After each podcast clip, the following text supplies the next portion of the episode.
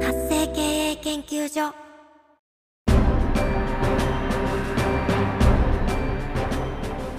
主婦やママさんのための独立企業の知恵袋。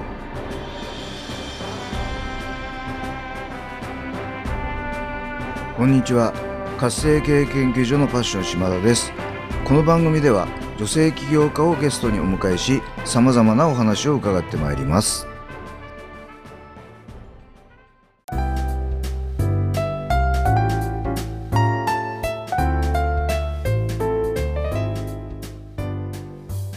皆さんこんにちは。今回のゲストも物と心の生前整理アドバイザーの鎌滝みのりさんをお迎えしてお話を伺ってまいります。みのりさん今回もよろしくお願いいたします。よろしくお願いします。はいありがとうございます。えっ、と前回はですね、えーお父様とそしてその直後というかすぐにですねお母様代わりのおば様を一気に亡くされて、えー生前整理ができてる状況とできてない状況をいっぺんに体験してですねあの非常にこうご自身がお困りになったというかそういう経験をお持ちで今の仕事を始めることになったというふうに伺いました。はい。ではですね、えーもっともっとこう今日は深掘りしてお話を伺っていきたいと思うんですけども、えーみのりさんがですね、この生前整理アドバイザーの仕事をするための、まあ、ミッション、ちょっと重たい言葉ですけど、使命、もしくは思いを教えていただきたいなと思います。ありがとうございます。はいあのこの仕事を始めて痛感するのはやっぱり生前整理という言葉だったり就活っていう言葉はどうしてもあの色に例えるとグ黒やグレーのネガティブなイメージになりがちなんですがブ。はい。絶対に人は最後亡くなるというのがもう決まっていることでだとしたら積極的にそれを取り組める世の中にしていかないといつまでも後回しにしてしまうなっていうふうに感じてるんですね。はい。ですのでハードルの高いものではなくてあの日常生活の延長線上に生前整理が当たり前にある、そういった世の中にしたいっていうのがもう私の強く願っていることです。なるほど。これはあの、私今お話聞いてて思思ったのが、はい、なんか立つ鳥後を濁さずみたいなそんなイメージがあったんですけどそれが合ってますかね、そうですね。もうはい。まさに、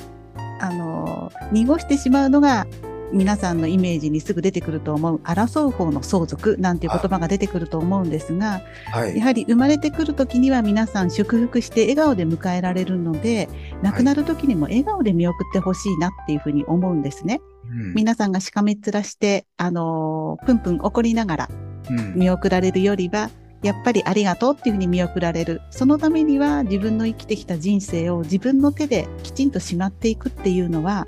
ぱり生きてる中での最後の責任じゃないのかなとも感じてます。なるほどですね。なんかあのーこうそうですね。なかなか生きてる時はどうやって死のうかとかってあんま考えないですからね。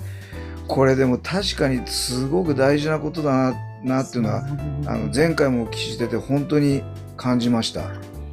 あの私も息子がいるんですけども、はい、この息子に、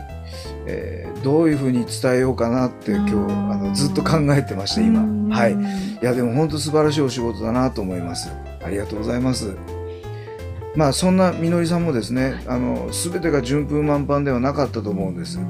あの独立起業する際もしくはされた後にですね、えーどんなことにご苦労されたのかそしてそれをどう克服されたのかあるいは今その最中なのかですね。あのそういうことも含めて伺えればと思います。はい一言で言ったらもしかしたら現在進行形かもしれないです。はい。今でも手探り状態ではあるんですが何分この生前整理という分野が先ほどもお話ししたように決してあの楽しくてワクワクあのすぐに取り掛かりたいっていう分野ではない分、ね。皆さん大切な仕事だよね大事だよねって言ってはくださるんですが、はい。やっぱり取り掛かるっていうのはすぐではない。うんそういった中でどうやって皆さんに取り組んでもらえればいいのかっていうのが本当に起業した時からもうずっとあの思いだけでは克服できないところだなっていうのは今でも感じてます。はいはい。なるほど。まああの打ち合わせの中でね、えーみのりさんはあの前職がその保険会社にお勤めだっていうふうに聞いたんですけども、はいなんかこの生前整理ってなんか保険と似てるなって私勝手に思ねったんですけど、はい要はことが起こってからではもう遅いよみたいなそうです。ねはい。なのでそれをこうどうやって分かってもらうかはいやっぱここが最も大変なところなんだろうなっていうのはちょっと伺ってて思いました。はい、はいありがとうございます。はい。では最後にですね、はい、えーこれから独立起業しようとしている、はい、あるいは起業間もない主婦やママさんに対してですね、一言アドバイスをお願いできればと思います。はい。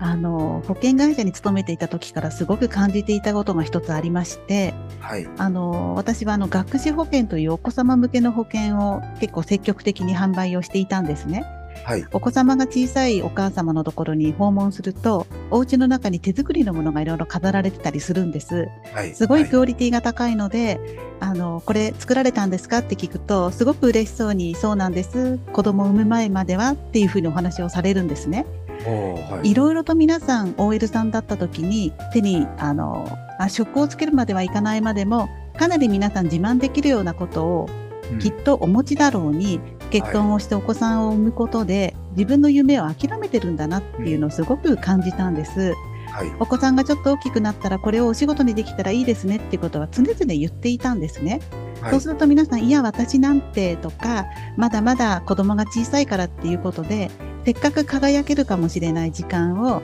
お子さんを育てることが本当にあの楽しいのはもう100も承知なんですが、うんお子さんが手放、えー、と巣立っていった時に、ご自身の時間ができた時では、ちょっと遅いんじゃないのかなっていうふうにも感じてたんです。はい。ですので、えー時期は早ければ早い方がいいし、あなたにしかない輝いてるものって必ずあるので、うん強みなんていう風な硬い言葉ではなく、ちょっと人よりも自慢ができる口自慢みたいなものから、あの、形にしていくっていうのをされていく。それだけでも全然ハードルが低いと思うので、はい。いきなり資本金がいくらとか、従業員がとか、会社立ち上げてなんていうふうに考えなくても、はい。自分が自信を持っているものを形に変えていくっていうふうに思考が変わるだけで、女性はもっともっと世の中に出ていけるんじゃないかって、本当に保険会社にいる時に思っていたんです。は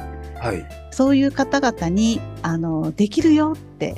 もう、迷ってるくらいだったらやっちゃおうって、うん。そんな風なエールを送りたいって、今でも思ってます。応援してます。ありがとうございます。あの、コロナになってからですね、世界の価値観が一変して、はい今は、あの、いろんなビジネス、こう、ネットでも何でもこう、できるような時代になりましたからね。そうですあのね。本当にみのりさんおっしゃるように、まず勇気一歩踏み出していただいてですね。で、もう一つが、あの、私はあの、ビジネスってやっぱり一番、あの、自己肯定感が一番良くなるものだと思ってるんですね。うんうんうんなので、あの、ビジネスやって人からありがとうって言われて、うんこう自己肯定感上げるっていうことをぜひやっていただきたいなというふうに思っています。そう思います。はい、ありがとうございます。では、あの、みのりさんの話をもっと聞きたいとか、あるいは、その生前整理、私もちょっとやってみたいです、みたいな人もいらっしゃるかと思いますので、えーみのりさんにアクセスするにはどうしたらよろしいでしょうか？はい、あのいろいろなツールはあるんですが、例えばあの G メールで直接メールをいただくとか、あとははい Facebook でメッセンジャーもやってますので、そこからあの自己紹介を一筆入れていただければ、そこからのあのご連絡ということも可能です。はい、はいありがとうございます。まあ、あの、Facebook をね、お持ちの方は Facebook に友達申請していただいて、はい、でお持ちでない方はね、えー Gmail からあー直接アクセスをしていただきたいと思いますので、えー Facebook じゃなくてごめんなさい、えー、ポッドキャストのうん説明欄、そして YouTube の概要欄の方にですね、えー URL を貼っておきますので、そちらからアクセスいただきますようにお願いいたします。はい。えー今回と前回と引き続きですね、えー物と心の生前整理アドバイザーの鎌滝みのりさんをお迎えしてお話を伺ってまいりました。みのりさん、本当に貴重なお話をいただきましてありがとうございました。こちらこそありがとうございました。